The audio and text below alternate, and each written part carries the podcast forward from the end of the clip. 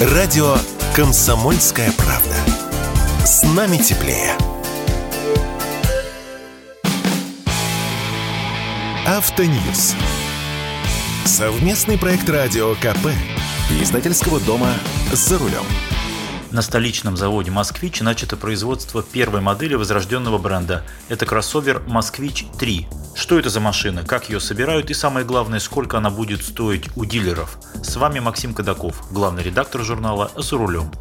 На протяжении всей 90-летней истории с этим заводом происходили интересные метаморфозы. До Великой Отечественной завод назывался имени Ким, имени Коммунистического интернационала молодежи. Располагался он на тогдашней окраине Москвы и начинал с того, что в 30 году выпускал автомобили Ford A из американских машинокомплектов.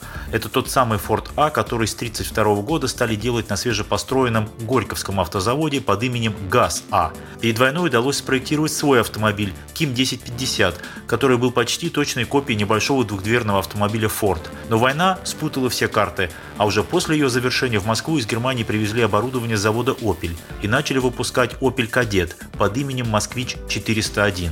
Затем последовала эра собственных разработок Москвич 402, 407, 408, 412 и, наконец, переднеприводный 2141 на котором все и закончилось. В 1998 году полумертвый завод взяло под свое крыло правительство Москвы. Образовали совместное предприятие «Автофрамос» и в недостроенном моторном корпусе с нуля организовали производство автомобилей «Рено». В 2014 году завод переименовали в Московский завод «Рено», а в мае нынешнего года, когда фирма «Рено» ушла с российского рынка, завод перешел в собственность правительства Москвы и был переименован в «Москвич». Вот такая круговерть. И новые «Москвичи» выпускают в корпусе и в тех цехах, где никогда прежде москвичи не делали.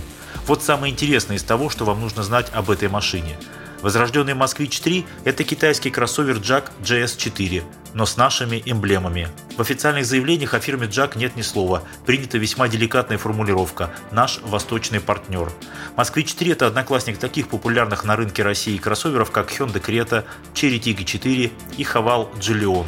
Что означает индекс 3? По идее, размер машины. Это значит, что может появиться, например, Москвич-1, более мелкий, или Москвич-5, или Москвич-7, более крупные. Не очень звонко, зато понятно. В конце концов, есть Mazda 3, есть трешка BMW, когда-то была трешка Жигулей, так почему-нибудь трешки Москвича. Что планируют выпускать? Одобрение типа транспортного средства пока получено на две версии. Москвич 3 – это бензиновая машина, атмосферник 1.6, 109 лошадиных сил или турбомотор 1.5, 149 лошадиных сил, только передний привод, механическая коробка или вариатор. Есть еще «Москвич 3Е» – это электромобиль. Тоже передний привод, запас хода 410 км. Внешне выглядит точно так же, как и бензиновый, не отличишь. Обе машины, и бензиновая, и электрическая, это китайский джак, вплоть до производителей шин и аккумулятора. А как собирают эти москвичи? На конвейере? Нет, внутри остановленных конвейерных линий Рено отгородили небольшой участок длиной около 50 метров, на который организовали постовую сборку машин. Машину на тележках вручную перемещает от одного сборочного поста к другому.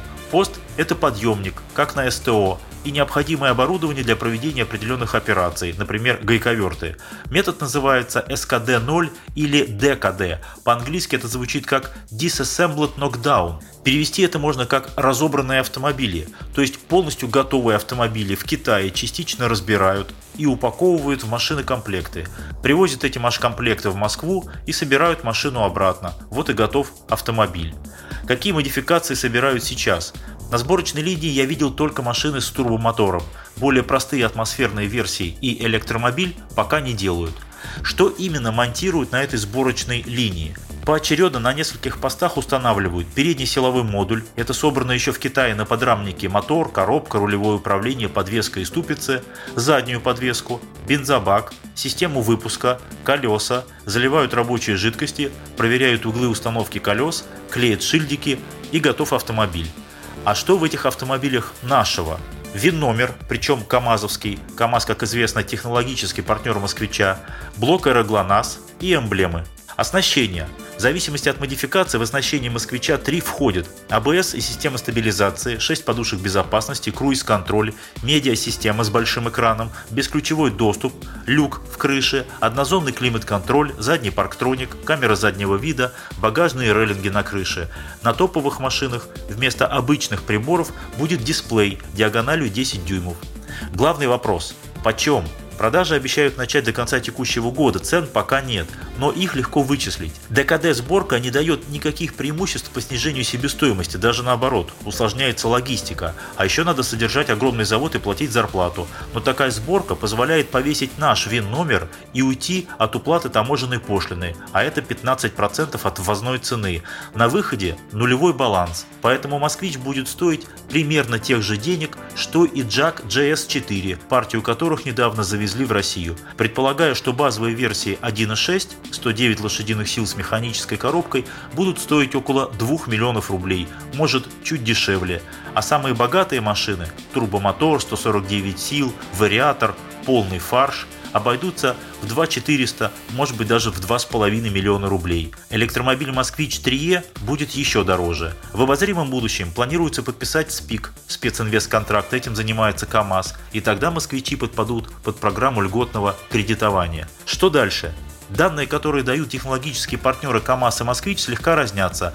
Но по полученным мною на заводе «Москвич» сведениям расклад такой. В этом году будет выпущено 600 машин, включая 200 электромобилей.